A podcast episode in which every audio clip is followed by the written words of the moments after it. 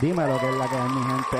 Super Solo, Mr. Kind, estamos en el Smash Podcast. Otro más, otro más, mi gente. Ustedes saben que siempre tenemos la gente más especial de este planeta. En el día de hoy tenemos una invitada que va a estar hablando con nosotros porque tú sabes que los artistas sufren. No es fácil ser artista y tampoco ser productor y tampoco estar en esta industria tan complicada donde diariamente nos atacan, sentimos emociones y es difícil controlar sus emociones. Bueno, tú sabes, Y así están los haters. y están los haters y, y todas estas cosas. Uno tiene que aprender a manejar todos estos tipos de situaciones mentalmente, que uno este uno sepa buscar el apoyo también, que no solamente lo deja adentro, todas esas, todas esas emo- emociones que tú tienes, que las dejes salir y hables con personas y busques ayuda. Estamos viendo hoy día casos como el de J Balvin, que es una persona que pues a veces padece- a veces le da la depresión y lo demuestra en las redes sociales, habla sobre el tema. Hemos visto casos como el de. Almighty, Kanye West. Hemos visto un montón de gente que sufre de estos problemas y pues nosotros quisimos hacer un podcast especial. dedicado a la salud mental. Así que sin más preámbulos, vamos a presentarles a esta persona que tenemos en el día de hoy. A la psicóloga Vivian Ferrer.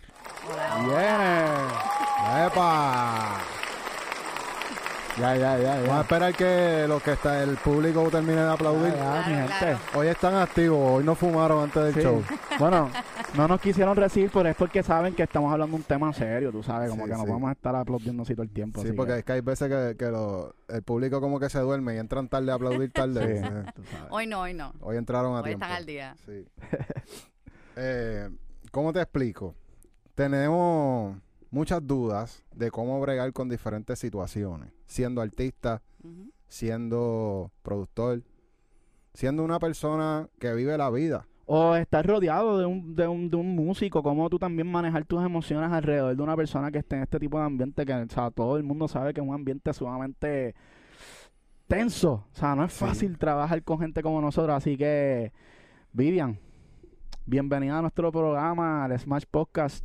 Vamos a empezar primero con... ¿Con qué empezamos? Vamos, que nos dé un poquito de su background, de, de el tipo de cliente que ella trabaja en su oficina. Cuéntanos un poquito. Bueno, este, pues como muchas gracias primero que nada por la invitación. Como dijeron, soy psicóloga de profesión, este, tengo oficina privada y recibo de todo un poco. Recibo de todo un poco, pero ciertamente este, recibo muchas personas que, que yo las catalogo como personas altamente exitosas. Y aunque no es lo mismo ser una persona altamente exitosa a ser este, un artista, ciertamente tienen retos bien similares en la vida.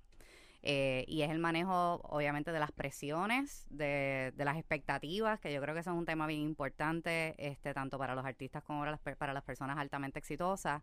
Y es que, pues, muchas veces eh, estas personas se frustran grandemente cuando no reciben quizás la admiración o la aprobación de otras personas y esto hace que los devaste a nivel de autoestima.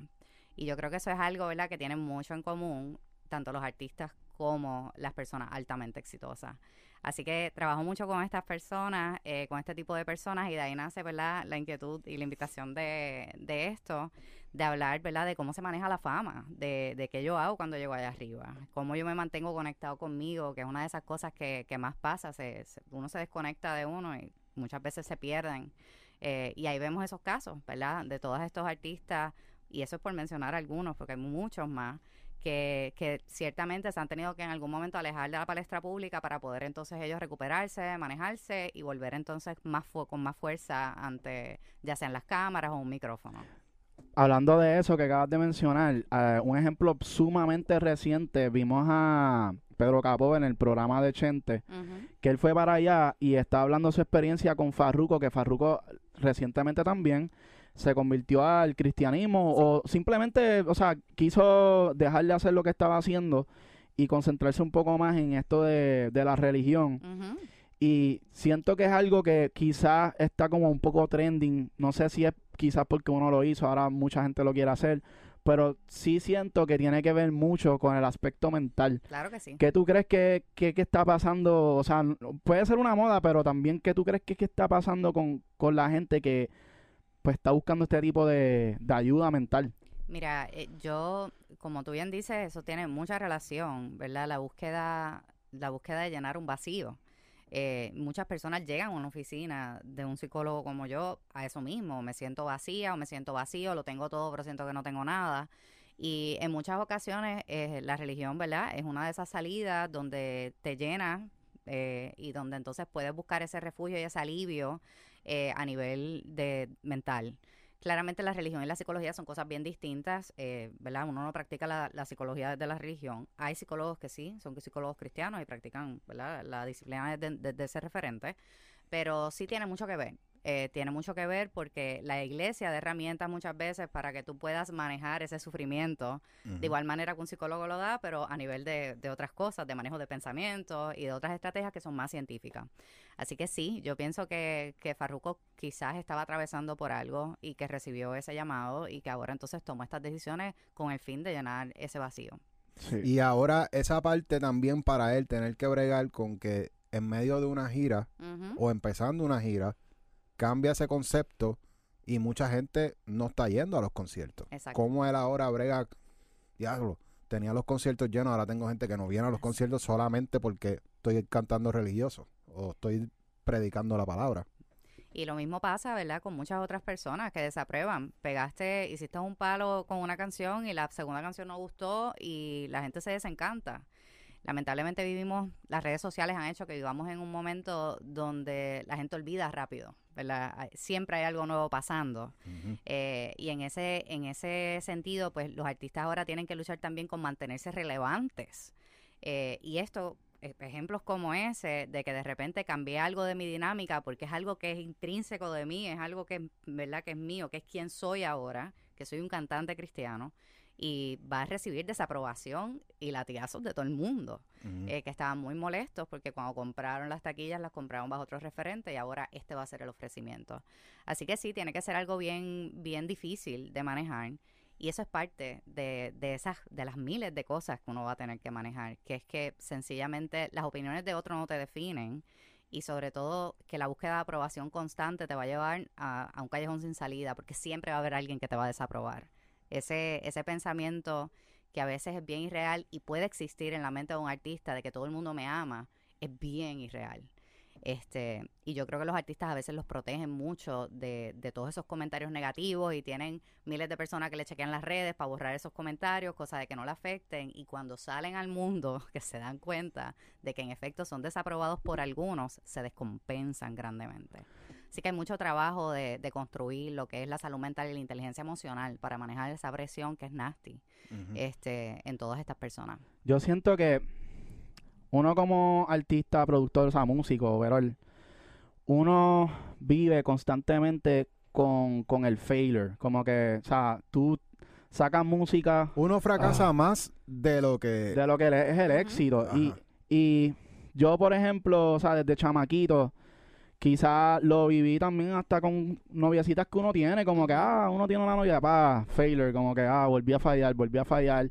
Pues en esto de la música, lo que, no, lo que se me hace un poquito difícil entender es que si nosotros estamos tan acostumbrados a fallar tantas veces y a recibir un feedback que no es el que queremos y cuando tenemos el éxito, ¿por qué vamos a recostar? O sea, ¿por qué vamos a depender de ese momentito de éxito que tuvimos y dejar toda esa batalla que tuviste, que, sea, que se supone que tú te hagas una persona fuerte, sea, ¿por qué de momento como que tantos artistas están sufriendo? Como que eso es lo que todavía a mí, obviamente no he tenido el éxito que tiene un artista como estos, pero ¿por qué si pasaste por todo este proceso ahora vas a caer? Yo, yo te diría que, que tiene que ver mucho con que, primero, que nadie intenta algo pensando que va a fracasar, ¿verdad? Uno intenta algo con miras de que esto va a ser exitoso.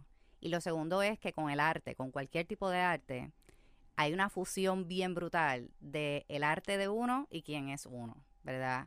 Y se nos olvida que el arte es algo que hacemos, pero no necesariamente es uno. Así que ese, ese fracaso de ese tema o de eso que hiciste muchas veces implica de que yo soy un fracaso. Este, y eso es parte de lo que se trabaja, de que eh, lo que tú haces es algo que tú haces, pero no te define en todo. Eh, y, en, y en cierto modo, cuando, eso no, cuando esa línea no está clara, el que hayas tenido un fracaso implica que tú eres un fracasado. Y ese pensamiento no, no sale de la mente. Y estoy eh, un fracasado en una palestra pública donde todo el mundo me está destruyendo a la vez, donde, donde recibo comentarios negativos de, de todo el mundo. Es una presión horrible, eh, porque no solamente soy yo quien me veo como fracasado, sino que el mundo lo está viendo. Eh, y por eso es que muchas veces es mucho más difícil, ¿verdad? Por eso es que es difícil ser artista. Eh, vivir de lo que tú haces debe ser hermoso, pero es todos esos otros componentes, esa, esa otra, ese otro caos colateral, lo que hace de este mundo uno tan tóxico, ¿verdad? Para muchos, y uno que ciertamente pone en riesgo tu salud mental. Y, y ahora, vamos a hablar desde el ángulo de esa persona que escribe ese comentario negativo en las redes. Mm. Ellos, al parecer, hay mucha gente que se disfruta hacerle sentir mal y piensan que eso no va a afectarle a esa persona. Sí, terroristas emocionales. Este, eso también lo ha traído la tecnología y es el hecho de que todo el mundo se siente Wonder Woman y, y Batman detrás de, de una computadora, ¿verdad? El hecho de, del anonimato, de que yo no estoy de frente, te hace soltar todo lo que tenemos dentro, ¿verdad? Y por más buenos seres humanos que nosotros seamos, nosotros sí estamos conectados con lo bueno y lo malo. Nosotros sí pensamos mal de las personas, si somos verdaderamente honestos con nosotros mismos, nosotros tenemos esa capacidad de, de correr en esos dos bandos. Nosotros tomamos decisiones de ser más buenos que malos en muchas ocasiones. Y esta cuestión del anonimato hace que sea más fácil, que sea más fácil dejar eso fluir Mm. eh, y también con la expectativa de que si tú eres un artista, tú no estás leyendo eso, no eres tú quien estás ahí. Eh, pero sí, ciertamente yo creo que pasa, pasa en las escuelas, imagínate, en, las plataformas de un artista. Pero tú crees que de verdad eso lo llene a esa persona que escribió ese comentario? Yo no creo que lo llene, yo creo que es parte de deshumanizar a esa otra persona. Obviamente esa persona que está, ese terrorista emocional, como yo les llamo, eh, Me Eh, gusta yo- esa palabra. Yo creo que esa persona ciertamente eh, es una persona que está vacía, ¿verdad? Que es un bully de naturaleza, una persona que quizás tiene muchos problemas de autoestima y que la única manera que me puedo sentir mejor es destruyendo a otra persona que evidentemente está haciendo mejor trabajo en la vida que yo.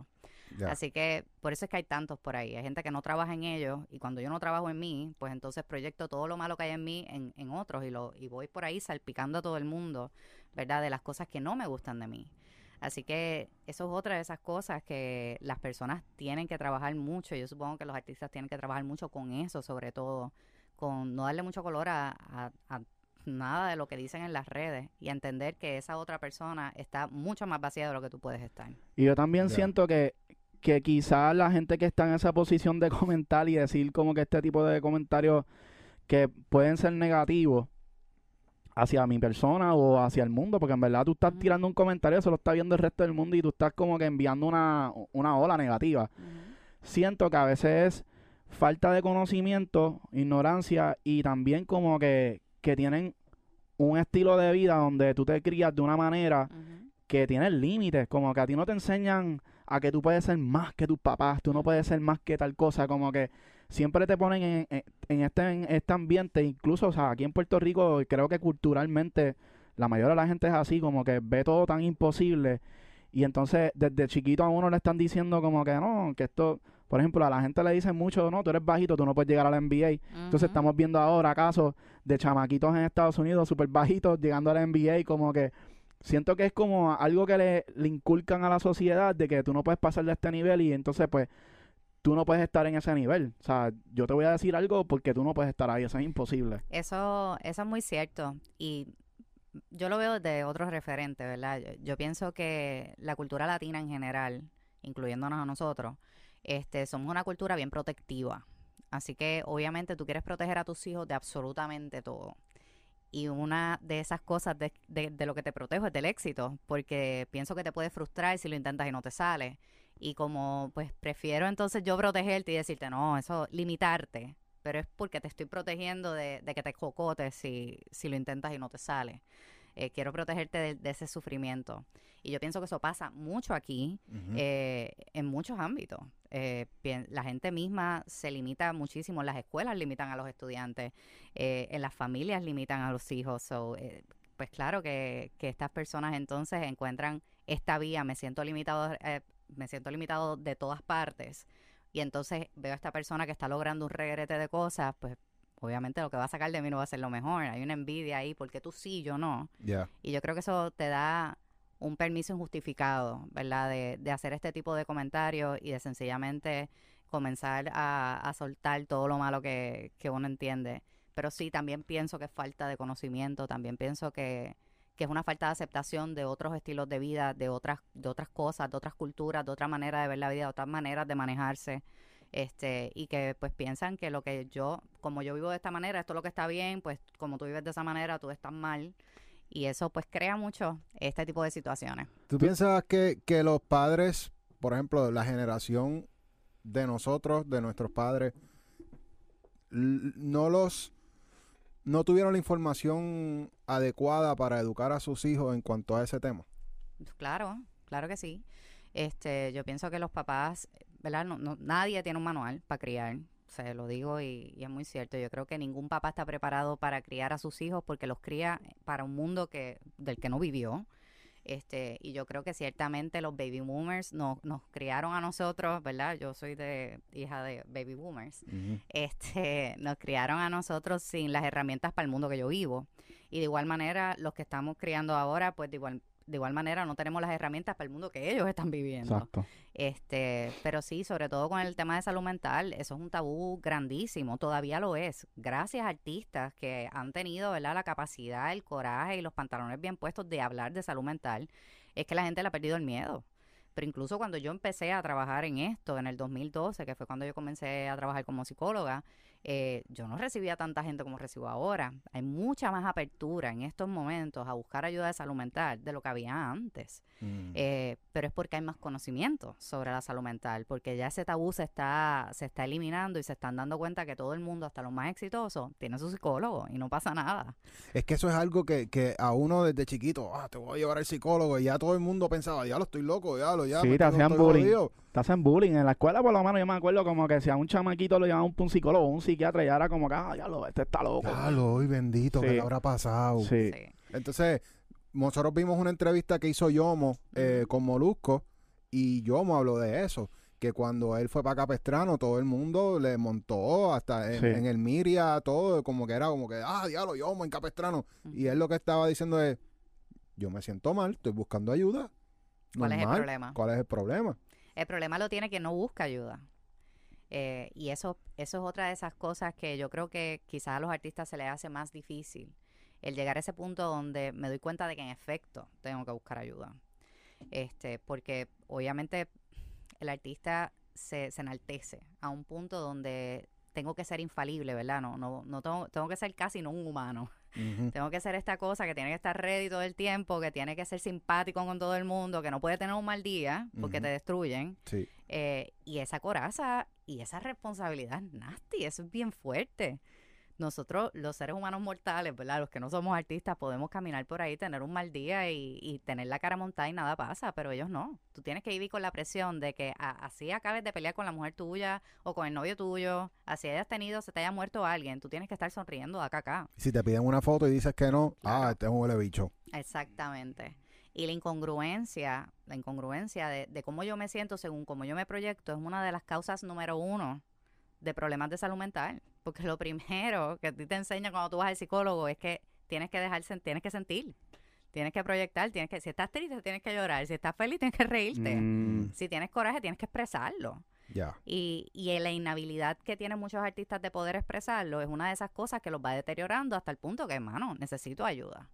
Este, y por eso es que Yomo, cuando fue para allá, todo el mundo estaba, oh Dios mío, fue para un hospital de salud mental. Y él muy bien dijo, yo de- de- reconocí que necesitaba ayuda y fui a buscarla. Exacto. No, no soy un ser humano, no soy una máquina, yo no soy un robot, yo soy un ser humano. Yo creo que eso es bien importante.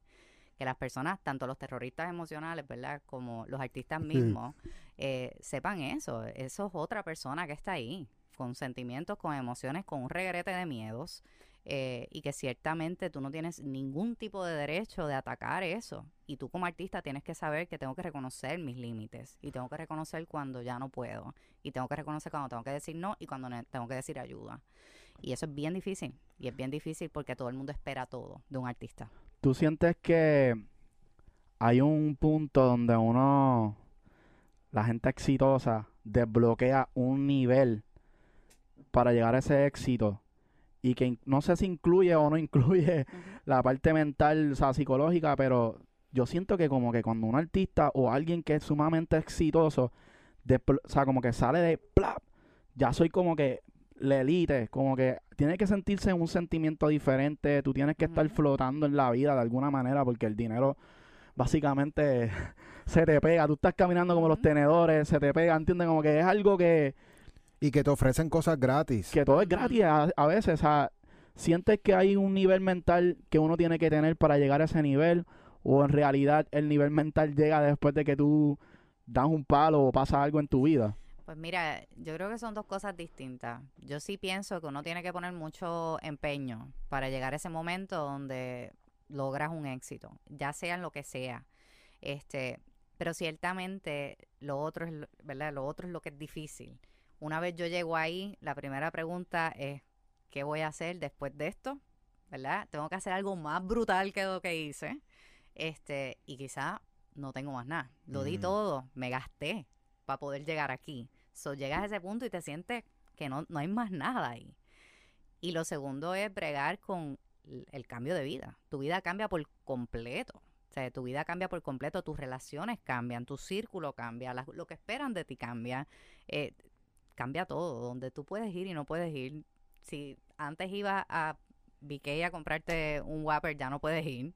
So, todo cambia y ese cambio de estructura nos puede dejar flotando, nos puede dejar sin saber a dónde ir, sin saber como gallina sin cabeza, como dicen en mi pueblo, Hmm. que uno no tiene dirección y, y lamentablemente lo que pasa muchas veces es que te empiezas a agarrar de gente que no debes o sencillamente para bregar con la abrumación pues te metes en las drogas o en otras cosas que te absorben, te, te dejas chupar por esa vorágine.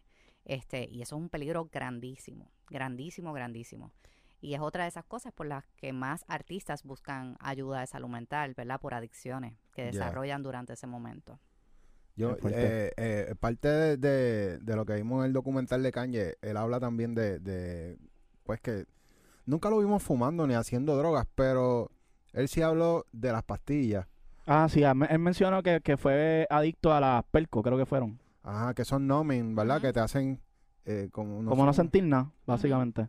Exacto, para poder bregar con todas esas situaciones de, de que él estuvo tratando, tratando, tratando, no se la daban, hasta que por fin lo logró, le, le cerraron las puertas y, y, y como que siempre sintió, no importa el éxito que él fuera consiguiendo, siempre sintió que le cerraban las puertas otra vez. Eh, míralo ahora, ahora mismo tiene todo el éxito del mundo, es el, al- el- Y el- le siguen cerrando las puertas. le siguen cerrando las puertas, es billonario con lo de las tenis la marca de ropa, es como que wow. Entonces, cuando su mamá se murió, se sintió el cambio en él, como que era su, su apoyo firme, era su mamá, que siempre estaba ahí para él. Entonces, ¿cómo, qué pasos tendría que, que tener un artista más o menos para poder ir, ir bregando con su vida? A lo mejor una rutina, no sé, como que qué tipo de, cosas deberían hacer. Pues mira, hay muchas cosas que se aconsejan este, para el manejo de, de la fama eh, sin que te pierdas en ella. Eh, y una de las cosas es tú reflexionar, ¿verdad? Eh, tú tienes que tener tiempo de reflexión. En, en el mundo de- del arte, y yo creo que eso es en todos los tipos de arte, el mundo es bien rápido, ¿verdad? Estás aquí, estás allá, tienes un shooting, tienes esto, tienes lo otro, y apenas tienes tiempo para pensar qué es lo que está pasando, para procesar toda la fama. Así que sí se les recomienda de que recuerdes ese primer momento donde diste el palo, ¿verdad? Pero recuerdes también cómo llegaste ahí, todo ese esfuerzo, que no te, no te desconectes de ese trayecto. Otra de las cosas es que trates de conectar con quien tú eras antes de tener fama. Que si tú antes te ibas a jugar baloncesto, pues continúes jugando baloncesto. Que si tú antes te ibas con tu mamá todos los domingos a comer, pues separes ese día y esta es la que hay y no me importa tengo, que conectes con esas rutinas que tú llevabas antes y que mantengas en tu vida esa gente que siempre ha estado ahí. Pero no con la, no con la ex. Ciertamente. Este, eh, otra de las recomendaciones que yo diría que es más importante es conectar con la pasión detrás del arte. Es decir, ¿qué, ¿por qué yo hago esto? ¿Qué es lo que me mueve? Que, que tú dejes tu cuerpo ahí en cada una de las canciones que hagas. Porque eso es tan importante, porque te va a importar menos entonces si a otro le gusta, porque a mí me gusta, porque esto es mi pasión, esto es lo que yo hago, yo amo esta canción, aunque quizás no haya pegado, aunque quizás no haya sido el hit. Así que el mantenerte conectado con ese porqué y con tu arte y con la pasión que conecta a ese arte con el mundo es otra de esas recomendaciones que más se le da a la gente. Eso es una bendición, Zumba, ¿verdad? zumba, zumba.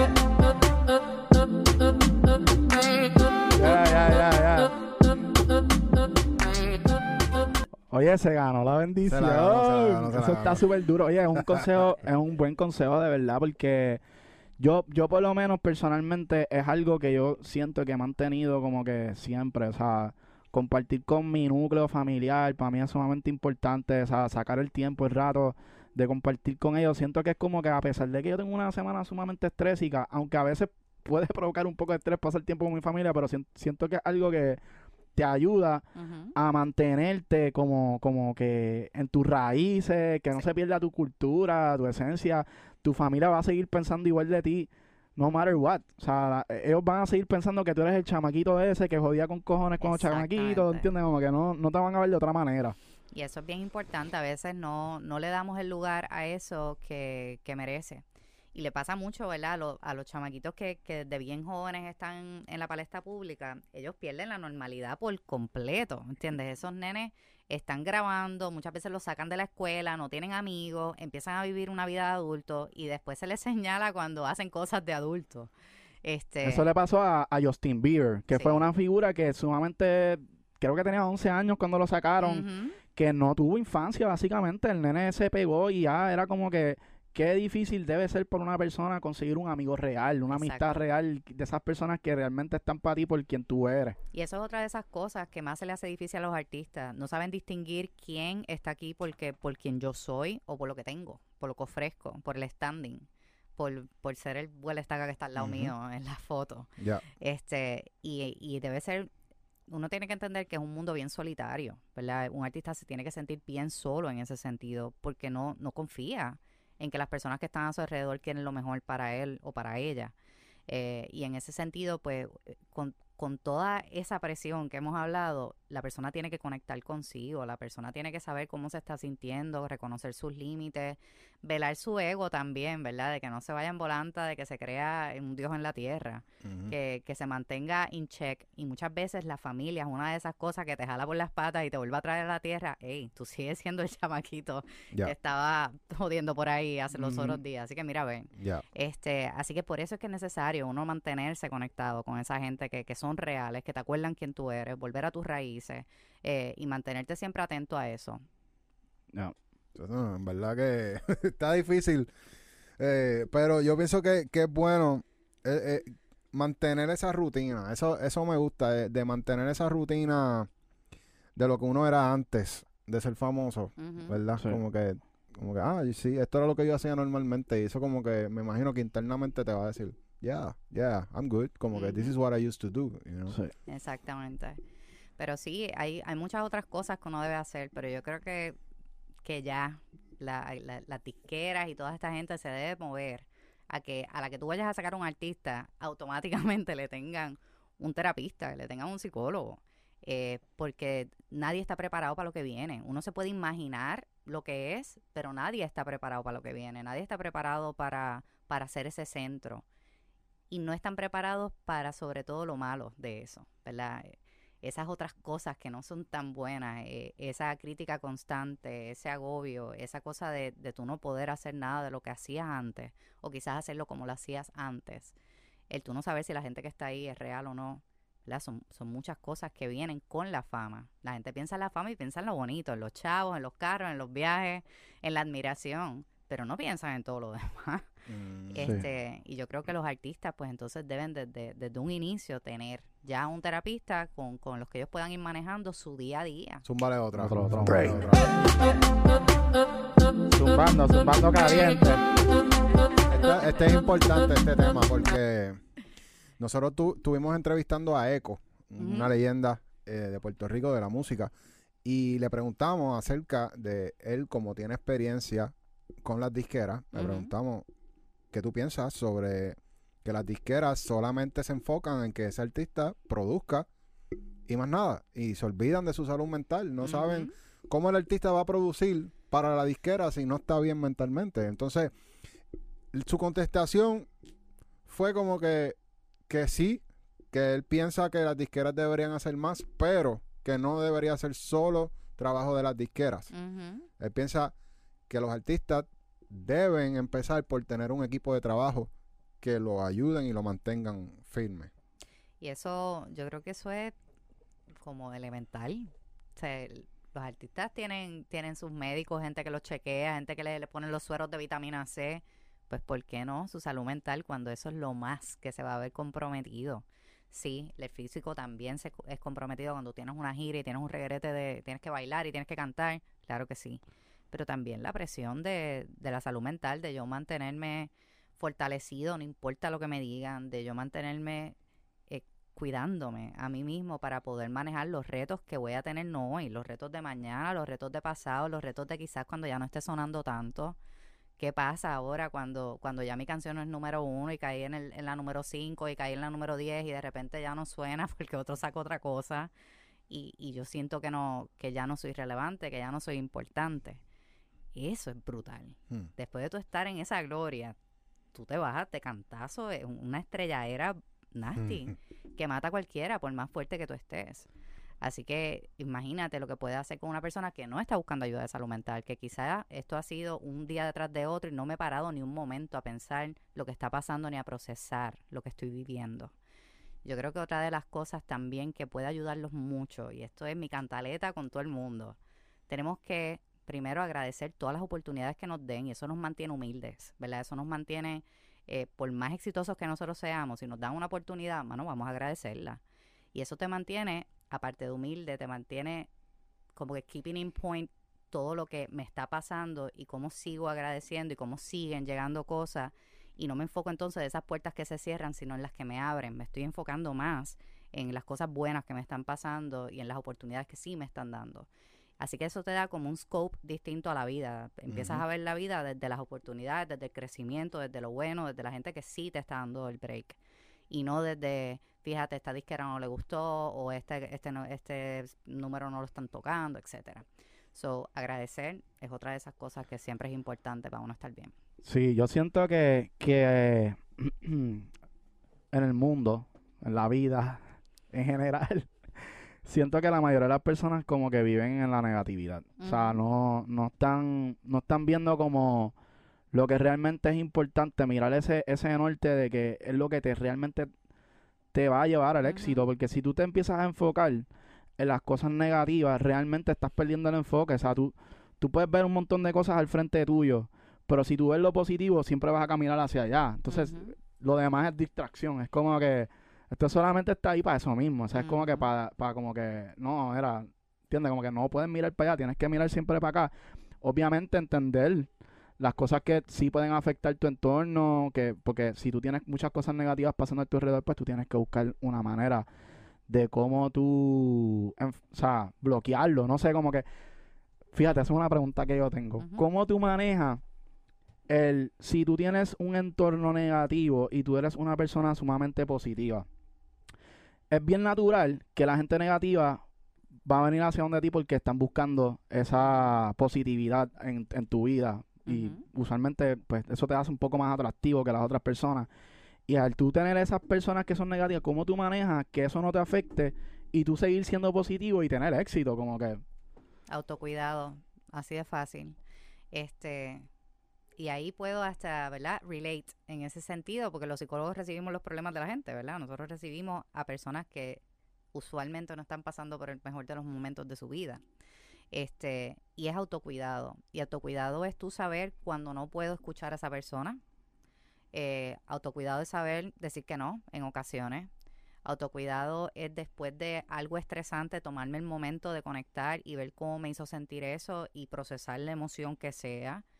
Autocuidado es todos los días tener un poquito de bienestar, ¿verdad? Provocar bienestar en mí, saber que yo puedo provocar bienestar en mí, haciendo lo que sea, dándome un buen baño, comiéndome algo rico, o sea, haciendo lo que sea que me haga sentir un poco mejor. Eh, eso es amor propio. Claro, Claro que sí. El autocuidado es la base, es la herramienta del amor propio. Si yo me amo, yo voy a hacer todas estas cosas para mí. Pero el autocuidado tiene mucho que ver con los límites, con los boundaries, ¿verdad? Y, y en ese sentido, si yo estoy en un ambiente que, que es tóxico, que es negativo, que todo el mundo es negativo, pues primero yo tengo la opción de no relacionarme a ese ambiente. Bloquear. claro, no relacionarme a ese ambiente porque no me hace bien, no me está sumando, me está restando. Y yo no puedo servir de un vaso vacío, yo no me puedo. Soy, si soy la única que tiene agua en el vaso y toda esta gente me está chupando la energía, ¿qué voy a hacer conmigo? Entonces vamos a hacer no cuatro negativos, sino cinco. Va a llegar el punto que eso te va a absorber. Así que si no tengo la opción, ¿verdad? De, de tener, de, de deshacerme de ese ambiente tóxico, pues entonces relacionarme al ambiente tóxico con mis límites bajo mis parámetros. Y ahí- Pero y por ejemplo, si tú tienes ese ambiente tóxico alrededor tuyo y tú lo has dicho como que no me siento bien en este, en este, ¿cómo se dice? Ambien- Ambiente. ambiente. Tú se lo puedes decir a esas personas como que, Corillo, no me siento bien aquí en verdad. Claro, claro que sí. Eso es parte de poner los límites, eso es parte de ser asertivo, eso es parte de respetarte a ti mismo y a tus necesidades. Y, ¿verdad? Uno no es responsable, uno no es responsable de las emociones de otros ni de cómo los otros procesen las cosas, uno es responsable de cómo uno las dice. Claramente uno tiene que hacer un escogido de palabras que, que no lastime a nadie, porque esa no es la intención, pero sí un escogido de palabras que deje claro que sencillamente esto no me está haciendo bien y pues me voy y ya, y, y tener, poner esos límites y ser claro y respetar tus necesidades. Si no te sientes bien, vete. No tienes por qué permanecer ahí. Si necesitas un break, necesitas un break. Si no quieres salir, no quieres salir. Si quieres quedarte contigo mirando Netflix, pues te quedas contigo mismo mirando Netflix. Así que es no ceder a esas presiones que muchas veces las personas, y sobre todo personas que son, ¿verdad? Son famosas o personas que tienen 20 mil personas alrededor que quieren que vayan a todos los paris para darle pauta al party, esas son cosas que uno tiene que saber cuándo puedo y cuándo no. Cuándo esto lo necesito en mi vida y cuándo no, cuándo no me hace falta. Así que eso es otra de esas cosas, la asertividad, el que tú desarrolles ese empoderamiento de decir que no, es otra de esas cosas que, que los artistas tienen que desarrollar para poder mantenerse y para poder sobre todo cuidarse. ¿Tú crees que eso es alguna atribuyente al, al éxito? Como que, o sea, los artistas y la gente exitosa con la que tú has trabajado, ¿tú sientes que tomando ese tipo de decisión es lo que quizás le ha llevado al éxito a esas personas o... Claro que sí. Eh, hay, hay teorías completas que sustentan que tú te conviertes en las cinco personas con las más que tú pasas tiempo. Si tú pasas tiempo con gente que se está quejando de la vida todo el tiempo, con gente negativa, con gente que te dice que no, que eso no va a ser un palo, que estás perdiendo tu tiempo, lamentablemente vas a convertirte en uno más de ellos, no vas a echar para adelante. Así que uno tiene que, el, círculo de uno, tiene que ser un círculo estrecho, pero un círculo que sea nutritivo, un círculo que haya cosecha ahí, ¿verdad? Que, que tú puedas, que todo, que en cada interacción tú saques algo, así sea cariño, así sea un abrazo, así sea un echa para adelante, ¿verdad? Un apoyo, una admiración, pero ese círculo estrecho de uno es bien importante para tu crecimiento. Y la gente que es exitosa, usualmente se codea de gente exitosa.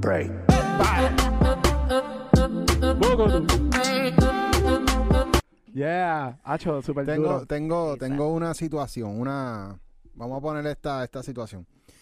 Si, si un artista está en el camino, en el proceso de lograrlo, ¿verdad? Y está tan enfocado en lograrlo que en su mente tiene una adicción a trabajar. Necesito hacer esto. Cada minuto que no esté haciéndolo es un minuto más lejos que estoy de lograrlo. Cómo uno brega con esa situación, con la familia, con, con la pareja, con, con todo. ¿Cómo uno brega? Pues mira, ahí, ahí yo creo que la clave es el balance. Este, y yo creo que ahí vuelvo a lo que dije al principio, que uno no es lo que uno hace. Uno hace eso, pero uno no es lo que uno hace. Este, yo creo que uno nunca debe descuidar las cosas que, que te empujan, ni que te hacen crecer, ni que te suman, porque te vas a perder en el proceso.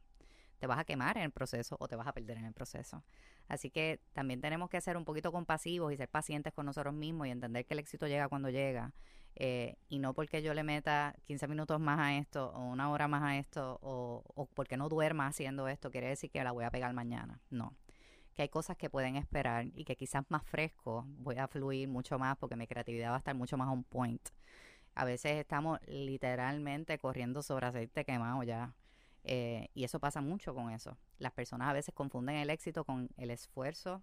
eh, y sí, uno se tiene que esforzar y uno se tiene que fajar, claro que sí. Pero eso no es quemarte, eso no es explotarte, porque después no vas a dar para más.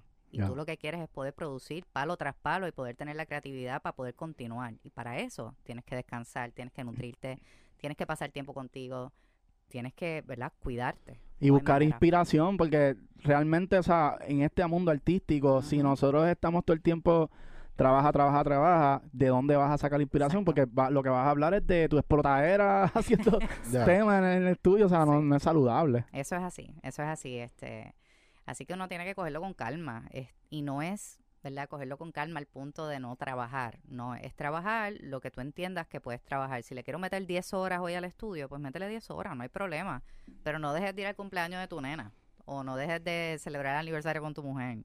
O sea, es como que trates de, de tener un balance que te ayude a poder descansar la mente, a sentirte mejor contigo, a que esas otras presiones familiares no entonces empiecen a ser un impedimento, porque si no, estás echando todo a la borda. De repente no te va a funcionar ni lo que estás trabajando, ni tu familia, ni nada. Y terminas entonces frustrado nuevamente. Así No. que balance. Yo no me imagino como que yo teniendo éxito en mi vida, vamos a ponerle, a- o sea, yo voy a tener éxito en mi vida, pero yo lo que digo es como que yo no me imagino mi vida de aquí a 10 años donde quizás yo tuve un proceso donde me encerré, qué sé yo, 5 años y le metí bien cabrón y me olvidé de todo el mundo y que se joda todo lo que está pasando alrededor mío y de momento tengo éxito y como que, que yo vaya para atrás y diga, diablo, me perdí el cumpleaños de mi sobrina, me perdí el cumpleaños de mis papás, me perdí una actividad que hubo que donde todo el mundo la pasó bien y tuvieron una foto bien dura y yo no estuve ahí, como que para mí, por lo menos, yo no podría vivir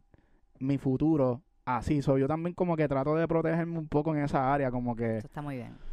Eso, eso está muy bien. Uno tiene que protegerse a uno mismo.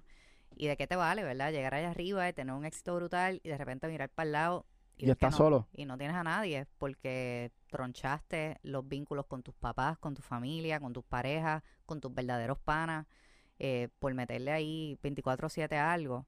Pues ahí yo digo, mucha gente se siente, entonces pues ¿para qué? Llegué aquí y ajá, ¿y ahora qué? Porque no tengo con quién disfrutarme los millones, no tengo con quién hacer nada de lo que quería hacer. So, es, es difícil, es un balance que yo sé que es, es cuesta arriba, porque a nosotros nos enseñan a explotarnos, a nosotros nos enseñan a trabajar duro.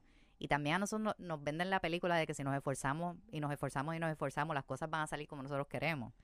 Y a eso, eso puede ser hasta otro tema que podemos trabajar, porque no necesariamente es así. Tú sabes que ahora, ahora en el mundo de las redes estamos viendo muchos motivational speakers, eh, que incluso hemos visto que tú también en tu Instagram, Así. Sí. desde tu carro, tú zumbas también. sí.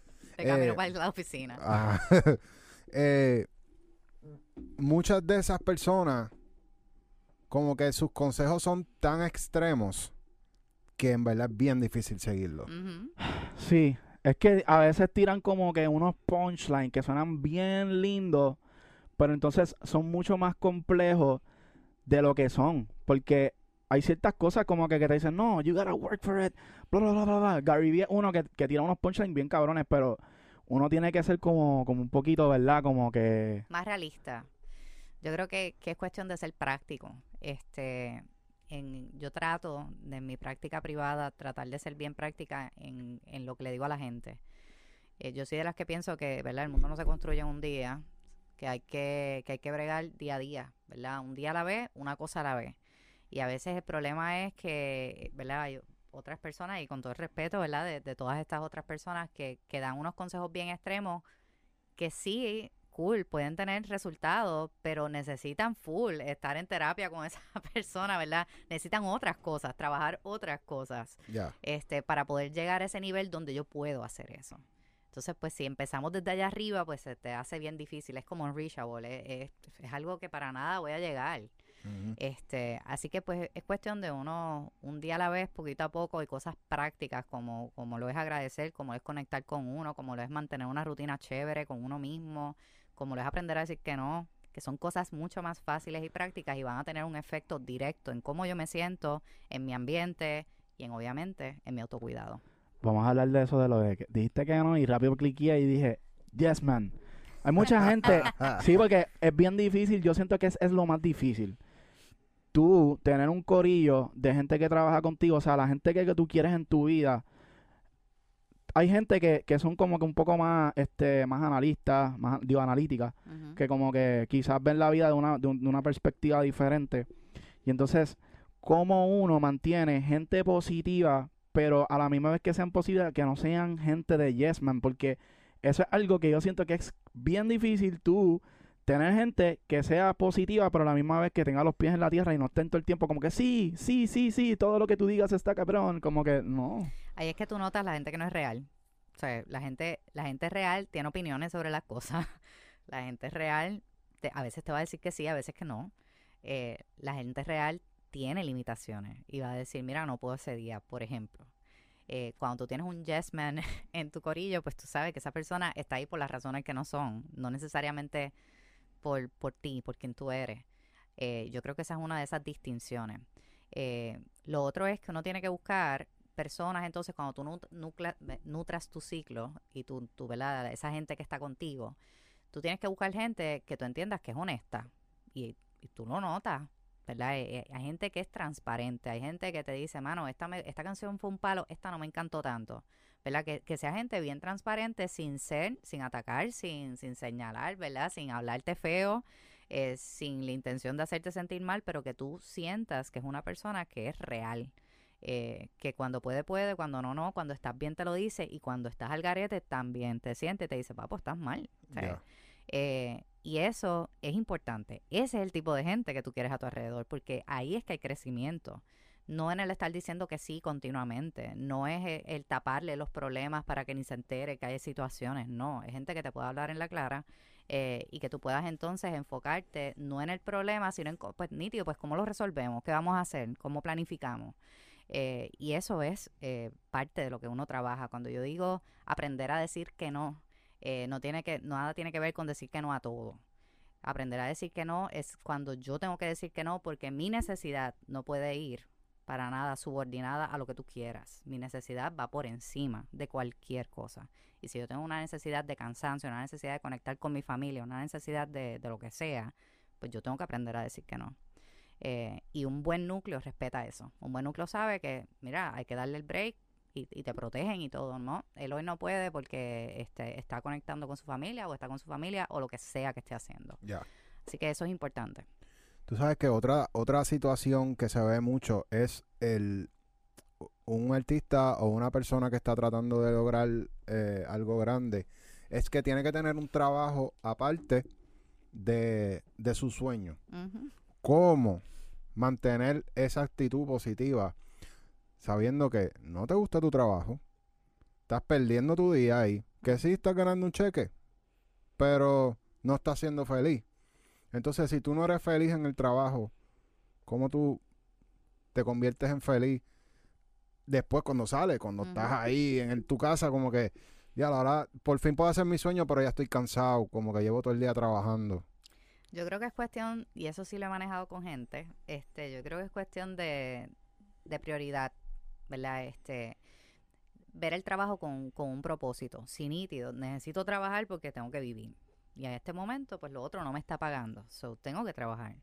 So, ese es el propósito, verlo con, como que esto es algo, algo más que tengo que hacer. Cuando algo verdaderamente te apasiona, cuando algo verdaderamente te gusta, yo creo que, que en ese sentido es mucho más fácil. Pues e- esa va a ser la recompensa de por qué estoy trabajando. Salí de trabajar, pues me cojo un break y entonces le meto cuatro o cinco horas quizás al estudio o a escribir o a tocar o a pintar, a lo que sea que sea lo que me apasione. Y te puede hasta servir de terapia, ¿verdad? Te, te sirve hasta, te da una razón de por qué. Este, pero yo siempre le digo a, la- a, estas personas, las veces que he trabajado eso con las personas, que tienen que tener eso bien claro, ¿verdad? Que cuando lleguen agobiados del trabajo, no permitan que el agobio del trabajo eh, se sobreponga a, lo, a su sueño. Todo lo contrario, que, que ellos puedan pausar y decir, ahora es que, ¿verdad? Ahora, ahora voy a hacer lo que sí me gusta. Y que lo usen de, de, de contrabalance ante ese trabajo que no le gusta y que lo vean como algo temporero. Yo estoy trabajando para esto, ¿verdad? Es como cuando tú ahorras bien brutal y dejas de salir porque te quieres dar el viaje de la vida o te quieres comprar algo bien brutal. Pues que lo vean de esa manera, como esa cuenta de banco que está ahí eh, co- eh, cogiendo intereses en lo que yo entonces hago lo mío. Eh, y, y de esa manera yo también pienso que, que no se te olvida, mano, no se te olvida que esto que yo estoy haciendo no necesariamente lo estoy haciendo porque quiero pegarle y convertirme en famoso, lo estoy haciendo porque me gusta, porque es lo que me encanta, porque me mueve, porque me libera, porque es donde me siento yo, es donde conecto conmigo, es donde expreso mis emociones. Así que que lo usen de terapia, que lo usen de terapia hasta que puedan dejar el trabajo y meterle duro a su sueño. Wow. Duro, duro, duro, duro. Está duro. bueno, está bueno. Diablo, hemos aprendido un montón. Ya, súper, súper. Este, yo no sé, como que en esa parte siempre, siempre, hem- yo soy bastante, siento que soy bastante positivo en esa área, como que yo sí, sí, en- en- incluso en, en el negocio, como que cuando tú tienes un negocio, siempre van a existir las cosas que tú no quieres hacer. O sea, no importa lo que tú vayas a hacer en tu vida, siempre va a haber algo que es como que ya lo yo no quiero hacer eso. Pero te va a tocar hacerlo. Porque si tú quieres el éxito, tienes que sacrifi- sacrificarte en muchas cosas para poder tener éxito. Eso es así. ¿Tú sientes que toda la gente que tiene éxito tiene que sacrificarse en esas áreas que uno no quiere hacer? Pues mira, en algún momento yo creo que sí. Este, yo creo que a todo el mundo nos ha tocado tener un trabajo que no nos gusta mientras estudiamos, algo por, en mi caso, mientras estudiaba.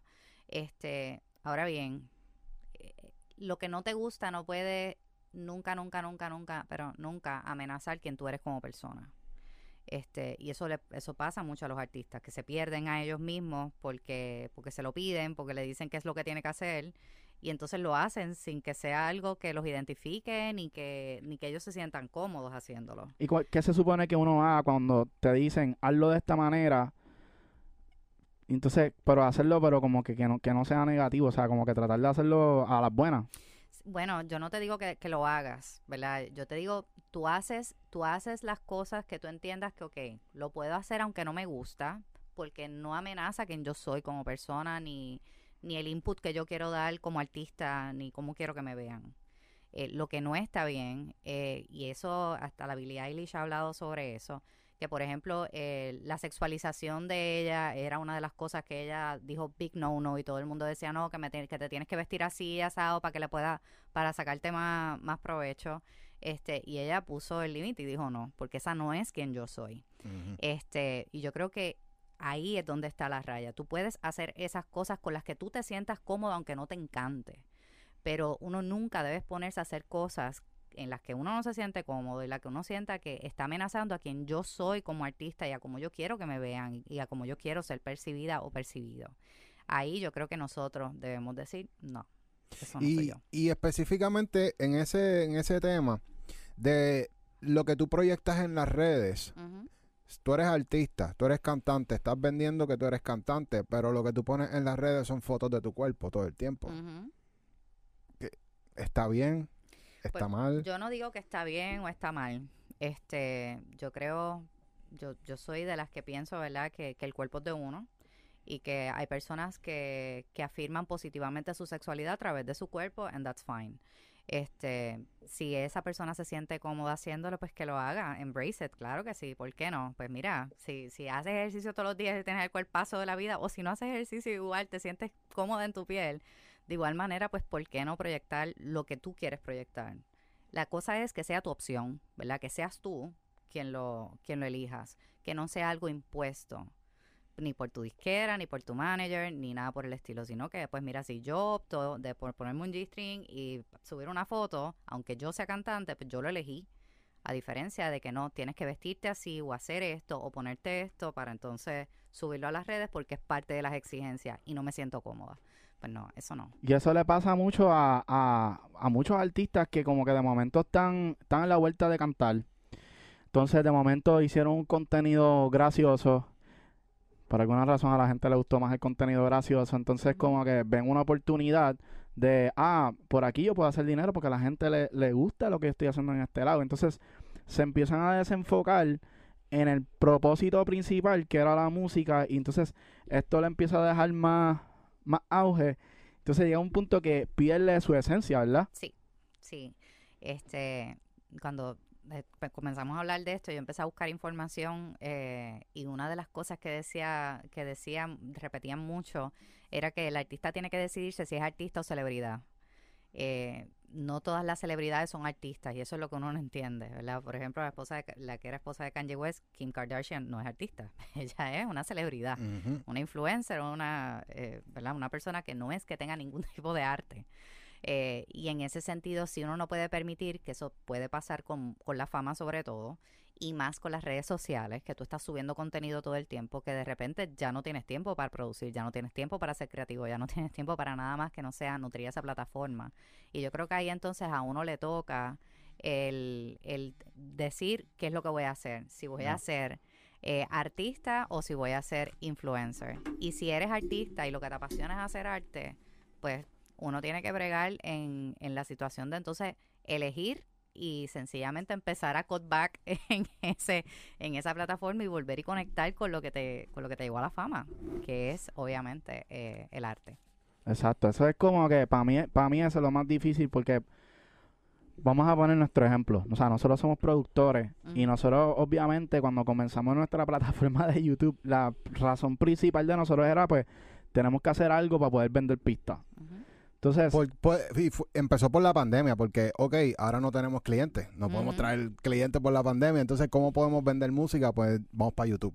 sí, y, en- y empezamos a subir nuestras pistas, entonces empezamos a encontrar como que maneras de cómo tú mercadear tu música. Entonces empezamos a hacer contenido este, relacionado a algo parecido a lo de las pistas, pero no necesariamente era haciendo pistas, eran como tutoriales para poder atraer gente a nuestro canal y que dijeran como que, ah, mira, ellos también hacen pistas. Ujú. ¿Qué pasa? Que sí llegó un punto en nuestro canal, o sea, en este canal que estamos ahora mismo, que ya de ser un, un canal de pistas, ahora es un canal de información que Wish a nosotros nos gusta porque como quiera sigue siendo parte de nuestra ciencia. O sea, originalmente Smash Hits era para eso, para hacer un centro de desarrollo de artistas. Pero, Y aprender, en verdad, O sea- porque nosotros teníamos tantas dudas, porque la, la industria va cambiando tanto, sí que era como que, wow, pues vamos a hablar con gente que ya están ahí, que ya lo lograron, que nos expliquen su proceso, para ver si a nosotros claro, nos funciona. pero lo que digo es que, que eso- esa ideología pues vino después, porque pues ya la, la plataforma se había convertido en una cosa y nosotros pues vamos a aprovechar que tenemos a esta gente aquí y si nosotros tenemos también dudas, ¿por qué no documentar las dudas, entiendes, al, al público? Ujú. Que terminamos abriendo una nueva plataforma para las pistas y esto se convirtió en, en este concepto de, de educativo. pero nunca perdieron su esencia Todavía no, todavía no, o sea, obviamente porque nosotros lo tenemos firme y estamos claros de lo que queremos hacer. Y somos music producers. Sí, y, y obviamente, pues, qué, qué sé yo, a, a veces que en el proceso uno como que poco a poco se pierde porque de momento uno se ve que está haciendo demasiado contenido para la plataforma y como que el tiempo se empieza a limitar en la otra área, pero lo importante es que uno, pues, o sea, mantenga la esencia y ese norte. Y, y yo creo que también es justo que nosotros reevaluemos, ¿verdad? Si de repente alguien eh, era artista, lo que hacía era cantar y de repente empezó a hacer contenido y, mano, disfruta más hacer contenido, pues tú reevalúas. Pues mira, nítido, esto, si lo disfruto más y es algo que, que me gusta más y quizás es algo que me estresa menos, pues entonces puedo mantenerme un tiempo. El arte se queda contigo, ¿verdad? Tu, tus recursos internos están ahí, van a seguir estando ahí eh, nada está escrito en piedra y ninguna meta debe estar escrita en piedra. Uno puede detenerse en el camino y se vale reevaluar y se vale reencaminar. Eh, así que yo creo que así han nacido muchísimas cosas muy exitosas, que las personas las pensaron de una manera y de repente en el camino pues salieron de otra y, y son un palo. So, yo creo que, que es cuestión de uno mantenerse bien honesto con uno mismo. No hacer las cosas por complacer a nadie, sino hacerlas porque me llenan eh, y hacer las cosas sobre todo siendo honesto con quien yo soy, lo que yo quiero proyectar y lo que al día de hoy me encanta y me apasiona. Yo creo que ahí está la clave de que por lo menos encuentres, no importa el caos que hay alrededor, un poquito de, de felicidad y de bienestar en eso que tú haces. Sí, y de hecho, en uno de los podcasts que nosotros tuvimos con Edgar Emilio, él habló sobre, sobre e- esta, esta energía que a veces te presenta la vida, como que si hay una oportunidad y nadie lo ha hecho, y a ti fue el que primero como que, que se le presentó la oportunidad, es como un llamado, es como que pues te toca a ti, eso te lo puso Dios a ti al frente tuyo, o sea, es tu, ese es tu, como tu propósito básicamente en la vida, como que tú eres la persona. Sí. Y creo que eso fue lo que nos pasó a nosotros, en este caso, que nosotros teníamos un norte y todavía sigue siendo el mismo norte, pero de momento se presentó esta, esta oportunidad de la plataforma y fue como que, ok, pues, I guess this is for us. O sea, como que nos toca a nosotros, porque nadie más lo estaba haciendo. Pero eso, eso está muy bien y eh, eso que acabas de hacer se llama remarcar, ¿verdad? Nosotros en psicología le decimos remarcar a una situación donde ahorita literalmente dijiste, esto es algo que me estaba restando tiempo y ahora dijiste, no, esto es una oportunidad. Y yo creo que esa es la manera de muchas veces cuando la vida nos da estas volteretas, pues uno de repente detenerse y remarcar la situación y entonces concentrarse en lo positivo, pues I guess que esto era lo que lo que siempre tenía que haber pasado. Este, y confiar en el proceso, confiar en el proceso. A veces estamos tan enfocados en el en la meta que se nos olvida disfrutar el journey, ¿verdad? Y, y en ese journey pueden pasar mil cosas bien nítidas que te van a, llevar a mucho más lejos de la meta que tú mismo te planteaste. Pero si no estás disfrutando de ese camino, pues entonces eh, lamentablemente cuando llegues a la meta no te vas a sentir ni satisfecho. vamos. Así que sí es importante uno reevaluar las metas de uno y permitirse esas desviaciones dentro del área de, de, de comodidad, ¿verdad? De que me siento cómodo con lo que estoy haciendo. Exacto. Bueno, súper duro. ¿Le tiro, le tiro la bendición? Sí, sí.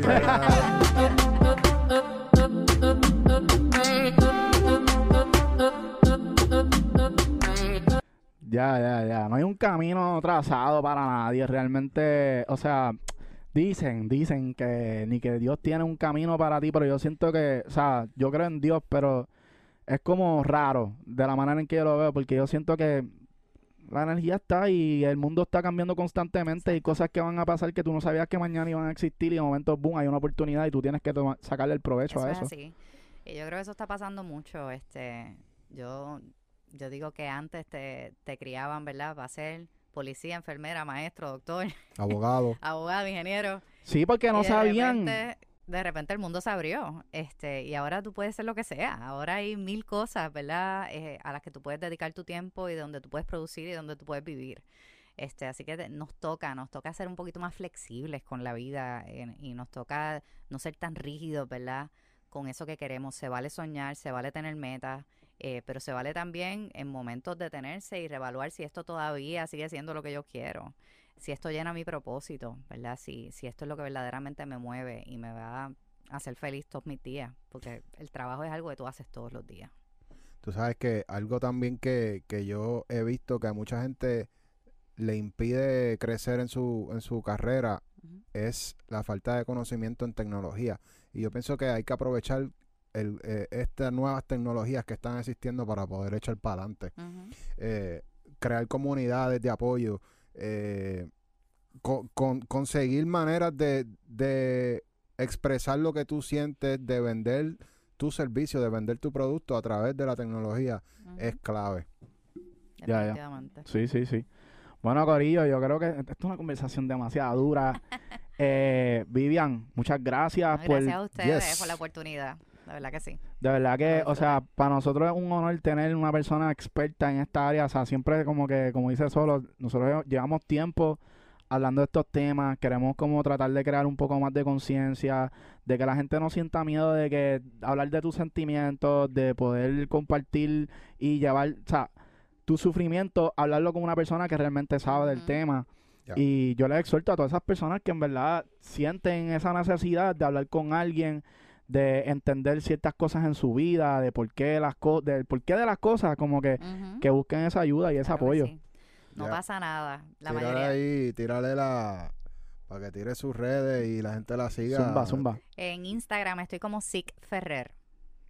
Sick Ferrer. P-S-I Yo buscando. underscore. Sí, es P, P, S, I, C, Ferrer. E F-E-R-R-E-R. Duro, durísimo, durísimo. Bueno, mi gente, ya saben, tienen que seguirla, eh, darle like, comentar. De eh, todo, seguirnos en el Smash Academy, estamos en Discord, estamos en Patreon, eh, vamos a estar hablando sobre todos los aspectos que un artista debe estar eh, Pulido. pulido, exacto, esa es la palabra, tiene que pulirse en diferentes facetas de la vida, una de ellas es la salud mental, así que también pronto veremos a la doctora Ferrer por ahí tirando algún grupito. Ya, ya, ya. Oye, mi gente, ya tú sabes, eh, gracias otra vez nuevamente. Claro que sí. Nos vemos en la próxima, la vamos a traer. ya.